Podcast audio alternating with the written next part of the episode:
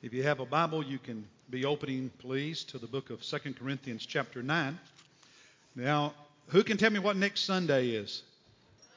Mother's Day, a favorite day here First Baptist, and want you to go out and invite people to come with you next week. We'll have hundreds and hundreds of carnations, and every child will be able to present one to their mom, to their grandmother. And uh, we'll, as a church, present one to any moms who don't have any children here with them next Sunday. So go out and invite people to come. We have a fun, fun time. I'm also next week going to start a new series of messages titled Another Mess. Another fine mess. It's going to be a study, a brief study of the book of Jeremiah. And that's an important topic because the truth is, all of us find ourselves in messes from time to time. And a lot of lessons to learn from Scripture about, well, how sometimes we get ourselves into them how to avoid doing that, but also what to do once we get in a mess and how to respond and just what does God want to teach us. So if you've ever been in a mess or think you'll ever be in a mess, then you need to be here next Sunday in the weeks to come, okay? So that, that starts then. But today, I want to preach a message that I'm titling A Cheerful Giver. A Cheerful Giver. We spent last month in a message series called Grace Changes Everything, looking at how God's grace or God's love is so real that He demonstrated it by sending Jesus to die on the cross for us. His love was something that He acted on. That's what love always does. It, it does stuff. It doesn't just feel, it doesn't just talk, it acts. And when you and I respond to that love of God, it changes us. It changes our relationship with God, our spiritual reality, but it also changes our heart. And we learned that our heart becomes more like God's heart, and that impacts how we view the world and the people in it and how we feel about them. And we care about people, we care about lost people, people don't have a relationship with Christ. And then last Sunday, when, when my heart is like God's heart and His love fills me and it changes my heart, it means it also changes how I feel about my stuff. And that we as believers give, we're generous, we give because God has our heart because of love, because we've been changed by that. Well, today, I want to go the next step, and then next Sunday we'll start the new series Another Fine Mess. But today I want to take it to the next step and look at the attitude that you and I have when we give because God has our heart. When, it, when, when, we're, when His love fills us and we give, how that feels to us, so to speak. Now, my wife, Manisa, is sitting down here, and yesterday, at different times, we both did some shopping. And uh, when I came home, everything I had was for me. I'm buying new clothes where I've lost all this weight. And So I spent a few hours yesterday looking for some new stuff. And everything I brought to the house, I have to confess, was for me. When Monisa came in, she was in the bedroom and she was excitedly taking these things out of the bag. And all of it was for Liam, our grandson who will be here in early June and spend the next six months with us. And she was showing me this and showing me that and how cute this is and how cute that is. And the reason she was so excited was Liam has what? Her heart. And when God has your heart, it changes how you feel about your stuff and it affects how you feel about giving. And the truth is, when you love, you enjoy doing for someone else. You enjoy showing love. You enjoy giving. You enjoy blessing. You enjoy using all of your resources to help someone, right? I mean, that's what love does. And the same thing is true with us and God. When, when we as believers, when He has our heart and, and, and, and our hearts are filled with His love, we give out of love, but we enjoy it. So look at what He says in first in 2 Corinthians chapter 9, one verse to start with, verse 7. Chapter 9, verse 7 of 2 Corinthians, he says this For one must do just as he purposed in his heart, not grudgingly or under compulsion or of necessity, your Bible may translate it. For God loves what? What kind of giver does God love? Again, what kind of giver does God love? Say cheerful loudly.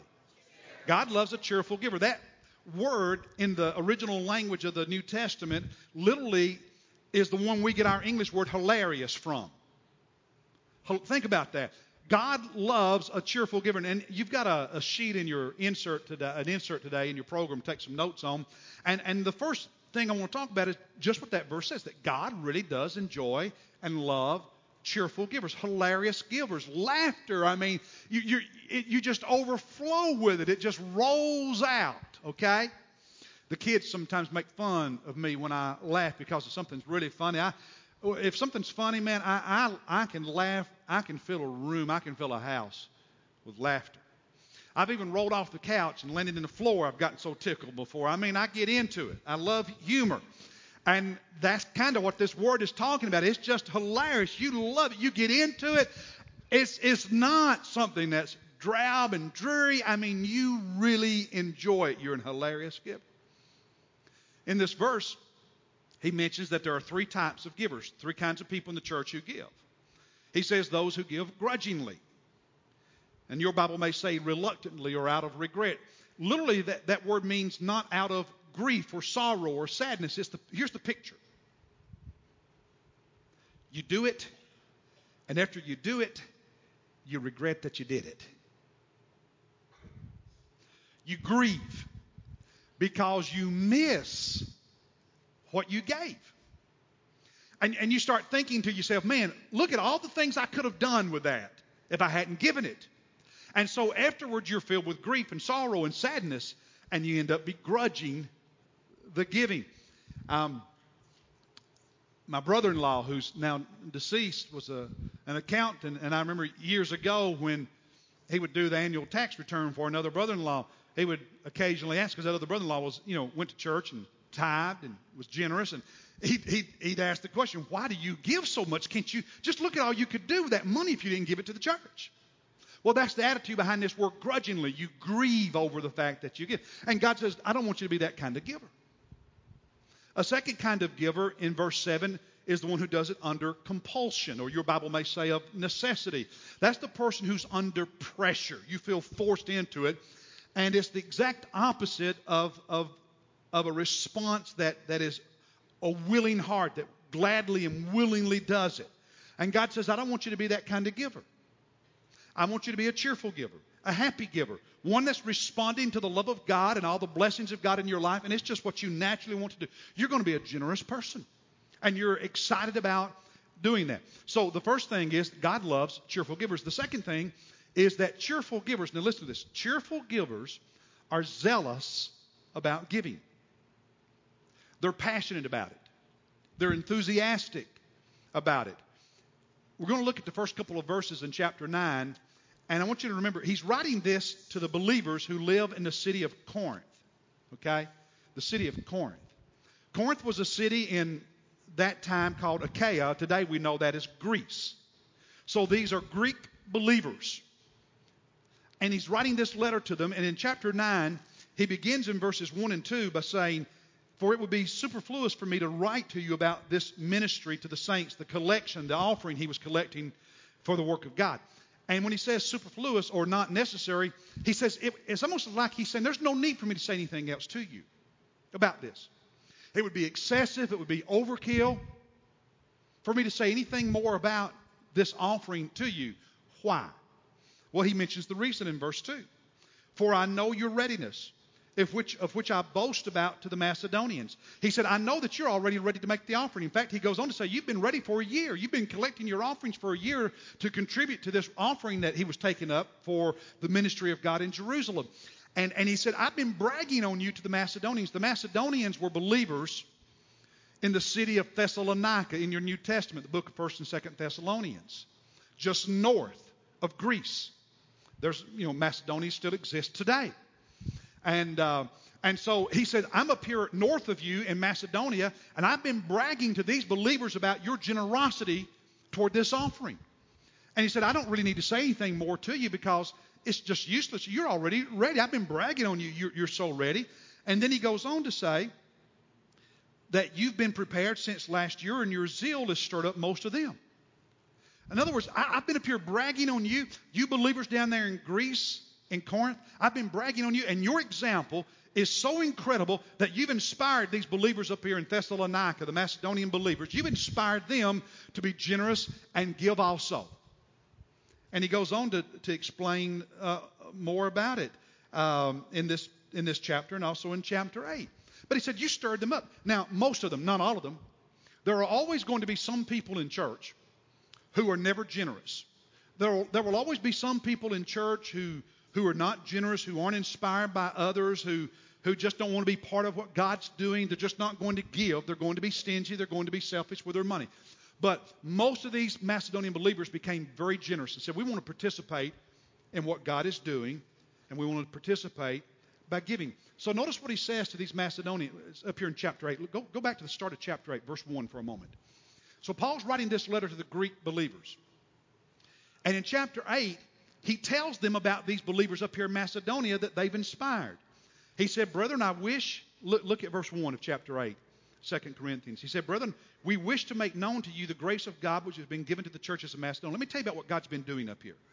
That in a great ordeal of affliction, they were having a tough time. Their abundance of joy, their joy, their happiness was not dependent on their circumstances. Listen, some of us never learn that we can have peace and joy even in the midst of hard times because too many of us make how we feel completely dependent on what's happening. And that's a tough way to live. If, if that's how you live, your life is going to be like a yo yo up one day and down the next. You're going to be happy one day and miserable the next. That's no way for a believer to live. He said, My joy. He said, they've got joy in the midst of their affliction, their hard times, and their deep poverty. They weren't rich believers, and yet it overflowed. Their joy overflowed in the wealth of their liberality, it overflowed in their generosity, their liberal giving. Verse 3 I testify that according to their ability and beyond their ability, they did more than they were even able to. They went the extra mile, if you will. They gave on their own accord. Verse 4 begging us with much urging for the favor of participation, the support of the saints. Can you imagine what would happen in this church if everybody in this room stood up and begged me for the opportunity for you to give more? That's what's going on here. They were begging Paul, these Macedonian believers, begging him for the opportunity to give more. They wanted to be able to give even though they were poor and even though they were going through difficult times. They said, We want to be part of it. We want to do our part. And the thing that had inspired them, apart from their relationship with God, was the example of the Greek believers down in the city of Corinth that he's writing this letter to and talks about in chapter 9. You see, what one person does can inspire another. And it's equally true that what one person does can demotivate another. And by the way,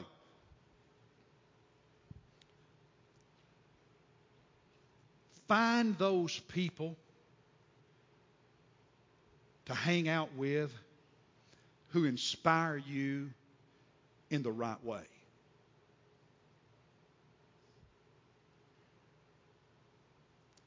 Because if you don't, Satan's going to bring plenty of people into your life who will inspire you in the wrong way. Seek out people who will motivate you, inspire you, encourage you in the right way toward those good things that make life better. Find those kind of examples. You need them. We all need them. And hang out with them. But these were generous believers, even though it was hard and they were poor. But notice, and I, I, love the way he says in verse 2 that even in the midst of their poverty and their affliction, this deep joy they had overflowed in the form of generous giving. Now, I want to help you understand what that looks like by using one of my favorite drinks, Diet Cheerwine. Anybody in the room like Cheerwine? Can I get a witness? I love Diet Cheerwine. Eat your heart out. Oh man, that's good. That is so good. Love that stuff. Now, I want you to imagine that this Cheerwine is a picture of all the blessings that God's pouring into your life. All the good things that God is pouring into you. Your time, your years, your kids, your family, your skill set, your learnings, your house, your car, your job, your career, your money. And God just keeps pouring all these blessings into you.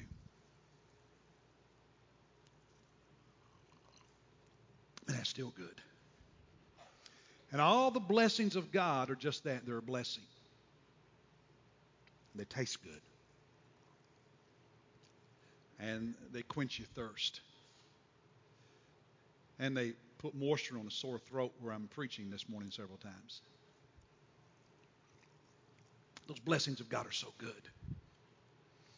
And you see, you have a choice to make.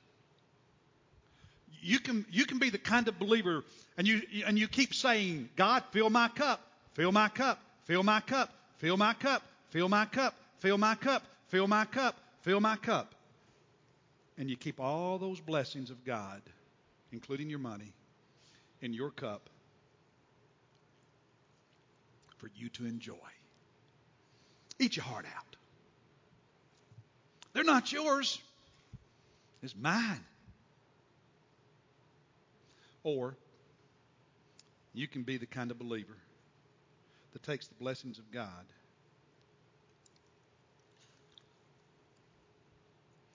and you share some of them. You can be a generous believer, a caring believer who passes on the blessings of God so that others can be blessed. You can become, if you will, a funnel. Rather than a cup that holds it all and keeps it all for yourself, you can become a funnel. And it can overflow into the lives of others. It can overflow into the kingdom of God. It can overflow into all the things that God's doing in this world to make a difference, to change people's lives, to help people, to bless people. So, so you can be a funnel. You can be generous and you can share. Or you can be selfish and keep it all to yourself. Now, let me ask you if the love of God fills your life and heart and you've been changed by the grace of God, okay, which do you think you're going to resemble? Funnel? Or cup that keeps it all for yourself? Man, it's still good.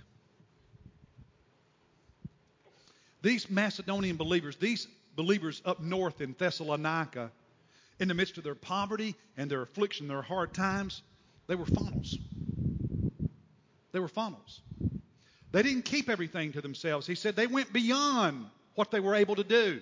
They were a funnel type believer. And you have to make the choice in life which kind you're going to be. A cheerful believer, a happy one, is this. You see, the one who tries to live like this is always worried about how much they have and don't have. Is always worried about how their stuff compares to somebody else's stuff.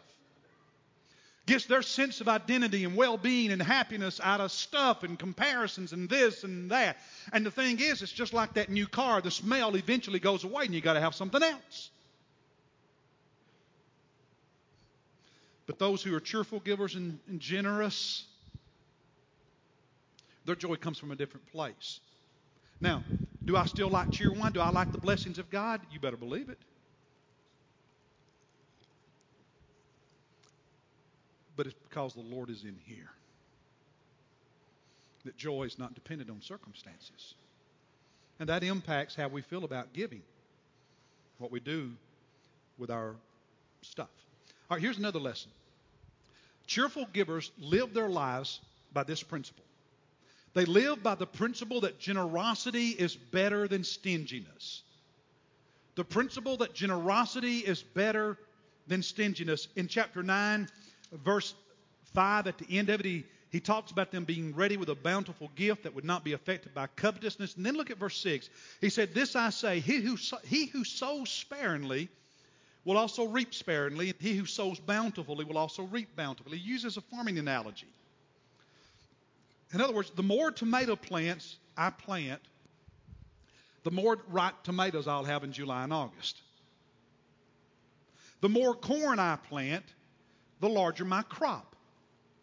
The more potatoes I plant, the more potatoes I'll harvest. That's just a principle of life. And, and some of us haven't figured that out. It's also true in the spiritual world. Now, I'm not talking about like these, you know, TV preachers, the prosperity gospel guys who say if you send an offering in, God's going to make you rich and give you a Cadillac, whatever you want to drive. But I am saying that when you are generous and when you share in the kingdom of God, God has blessings for you that, that are incredible. God, God will bless your life, sometimes financially and sometimes in other ways, but there are blessings. And people who are cheerful givers live their life by the principle that stinginess is not the way to live, generosity is the way to live. Alan is a successful businessman in, in Tennessee.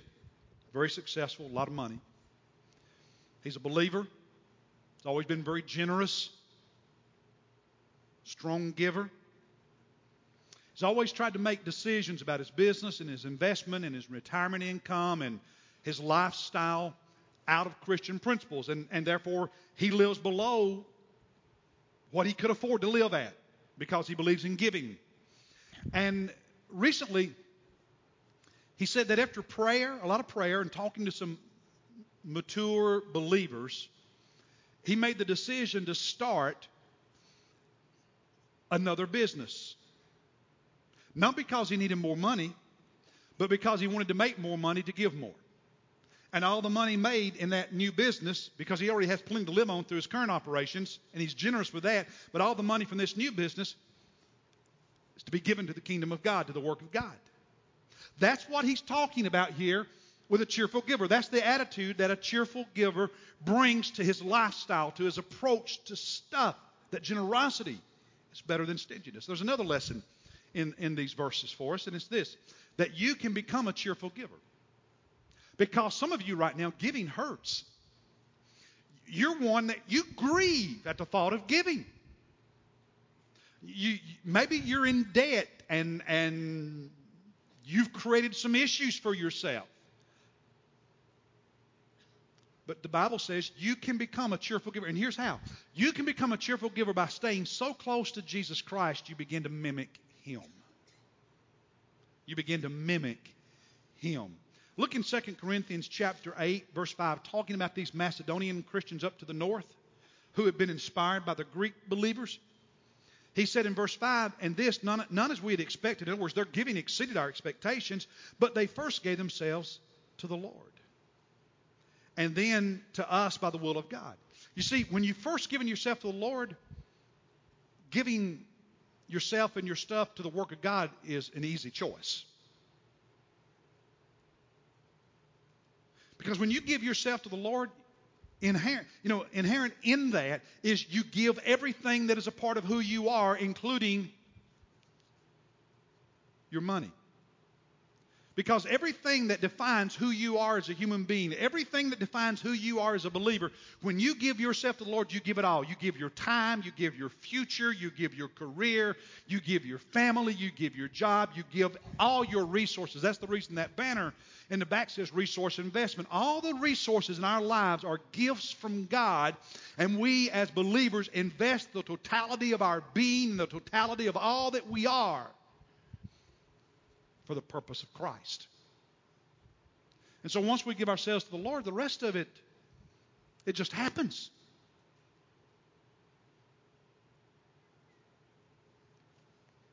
Ephesians chapter 5, verses 1 and 2. Be imitators of God as beloved children. You ever noticed how little kids love mimicking their parents or grandparents? Little boy try to walk in the steps of dad. Little boy, little you know, loves to hang out with granddad. Little girl loves to hang out with grandma. What you, you ever see? They just we just you ever notice that, huh? And then they grow up and stop doing that. And we, we become believers. We're, we're new Christians and we mimic God. We mimic our Father. We want to be just like Him. He's rubbing off on us. And then we, quote unquote, grow up and become active church members and stop doing that.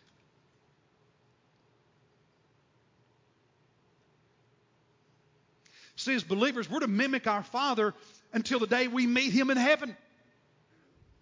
You and I are never to stop mimicking God, never to stop mimicking Christ. We are to constantly becoming more like Him, imitators of God, like little children. In the book of Romans, chapter 8, it talks about our salvation and that we've been saved and to, to be conformed to the image of Christ, to become increasingly more like Jesus. It's another way of saying what I was talking about last month that, that when you respond to the love of God, His love fills your heart and changes you. And when His love fills your heart and changes you, you look more like Him. You act more like Him. You make decisions more like Him. He continues, and, and, we're to walk in love just as Christ also loved us and gave Himself up for us. An offering, a sacrifice. How do we know that God loves us? Well, we saw it last month. God, Romans 5 8, God demonstrates His love toward us, and while we were yet sinners, Christ what? He died for us. He acted. He did something. We imitate Him. We do.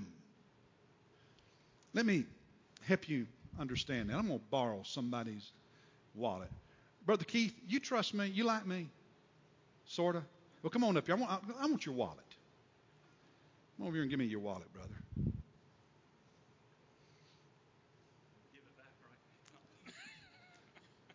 Well, we'll see. He asked me if I'm going to give it back. We'll find out. Let's see what you got in here. He's actually got some cash. Here you go. I'm going to take this. Yeah, there you go. You want this back? Thank you. Thank you for the cash, by the way. Ten dollars. Maybe we're going to lunch. That'll buy my lunch today. Come here. Yeah, you. Come here. Yeah, come here. Come here. You want a dollar? There you go. Wait, wait, wait. You want another one? Don't you find somebody here and give it to them? Doesn't matter who. Anybody you want to. Give that other dollar to somebody. Anybody you want to. Be generous. Will that buy a soft drink anymore? It'll buy something. You got a dollar. Well, I like this. Go to lunch. You know something? It is a whole lot easier to give away what's not mine in the first place.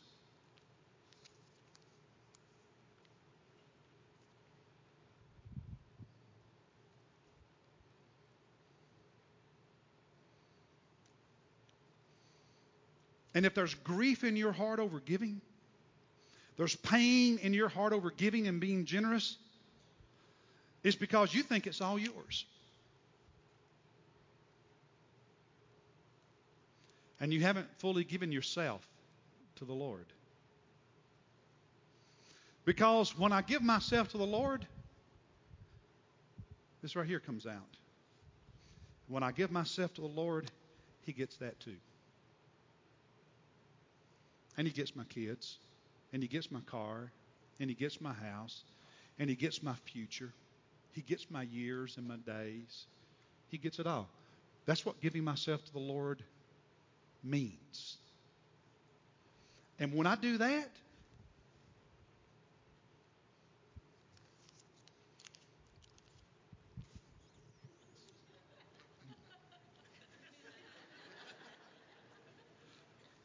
That's not too hard. But if it's mine and it's all about fill my cup, fill my cup, fill my cup, fill my cup so I can. In... Man, that's still good. But if this is how I approach life, giving, being generous, is painful. We grieve.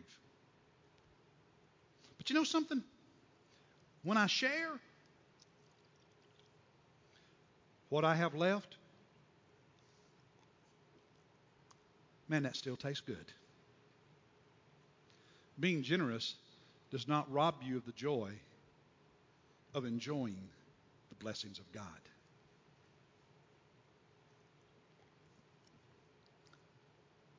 Be a funnel.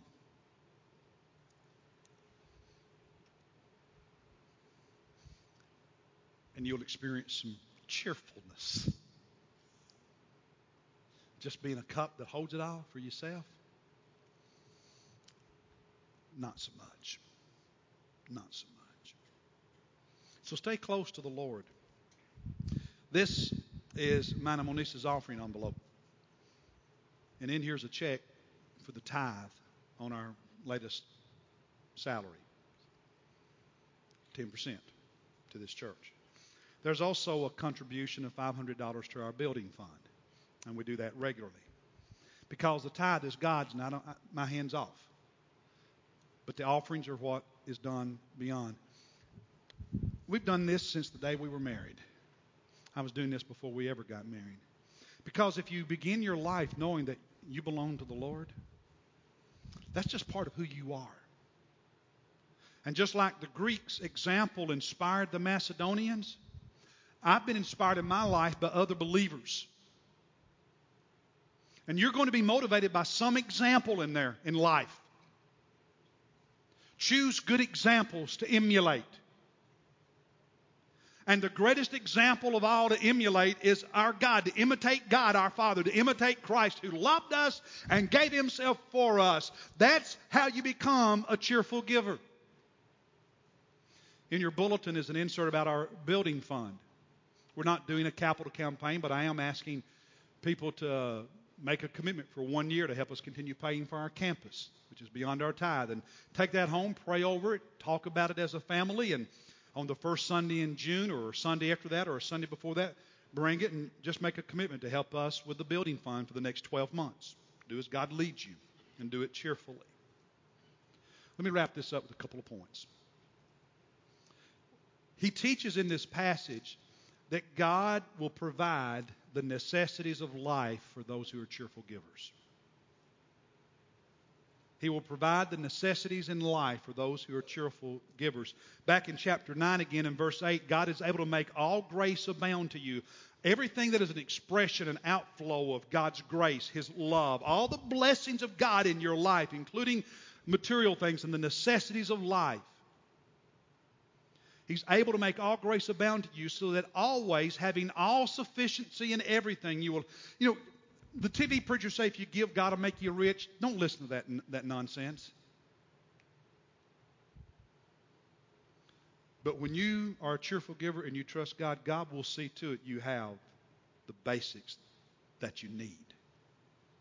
He'll take care of you. But there's also a last point. Not only does He provide the, the, the, necessities for all of us who are cheerful givers, for some, God gives the ability to give a whole lot more. There, there are some that, that, that God blesses in an abundant way, and they're able to give more, both in terms of real dollars and also in, in terms of the percentage of their income. You see, 10% is not the stopping point, it's the starting point.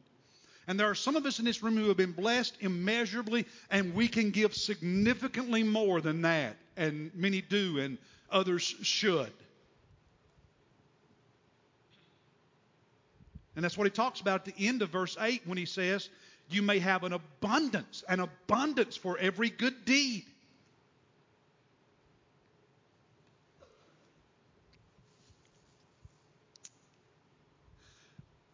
Bluebird Bus Company is one of the largest builders of buses in America. That company was founded several years ago by a man named Lawrence, and I'm not certain how to pronounce his last name, whether it's Lucy or Luce. But he's, he's been a believer his entire adult life, been dedicated and very, very generous. When he was raising his family, he would often allow guest evangelists who were speaking at his home church to, to stay in his house, and he would feed them and provide for them. He was very generous. And his kids can remember some of those evangelists and some of the conversations and prayers and stuff. His oldest son, who now runs the company, remembers one visiting evangelist in particular. He was just a little boy when, when the guy was there. But he remembers the prayer this evangelist prayed because he said, I'd never heard anything like it before. And, and to this day, he still remembers that prayer. Here's what the evangelist prayed for his dad. He prayed, Lord, if you can trust Mr. Luce with financial success, I ask you to bless him with a prosperous business. If you can't, then I ask you to withhold that blessing. This little boy is now president of that company. He said, I've never forgotten that prayer. And he, he talks about how it shaped his dad's life. And in the years to come, when his dad was faced with important business decisions, he would remember that prayer and make a decision about being a trustworthy believer. See, listen, I've said this before, but let me say it again.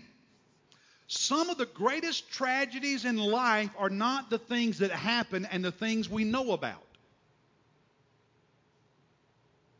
Some of the greatest tragedies in life are things that never happened that God wanted to do. Blessings God wanted to give that He never gave. And we don't know anything about it. If you live long enough, there are going to be tragedies in your life you don't know occurred because God was ready to do something and He never did it because you weren't trustworthy. It's those unknown things that we miss out on that I think when we get to heaven and learn about are going to be one of the biggest heartbreaks.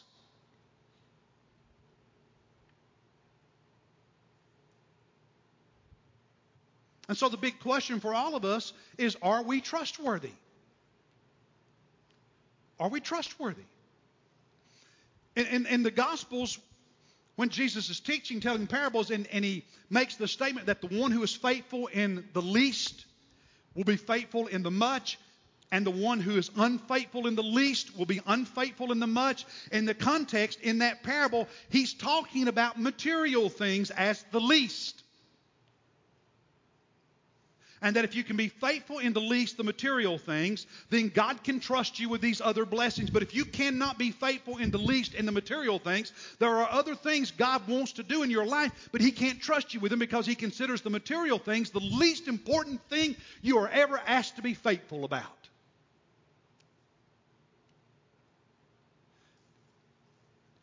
Now, listen. The reason this matters is it goes to the very heart of his lordship. It goes to the very heart of idolatry. The Bible says that God created everything. And all the stuff we have in life, all the stuff that makes up who we are, our existence, is part of God's creation. And the thing that is always competing for God's place on the throne of my heart and my life is my attachment to and affinity for some of the stuff out here that God created. And idolatry is worshiping what God created in place of the God who created it. Idolatry is loving some of what God created more than we love the God who created it. Idolatry is trusting in the stuff God created more than we trust God who created the stuff. And that's why we've said for years the most sensitive nerve in the human body is the one attached to this. Because either I give myself to the Lord and lay all of that on the altar with me or I go part way and saying, God, nope, this is mine. And you're not quite God in my life yet.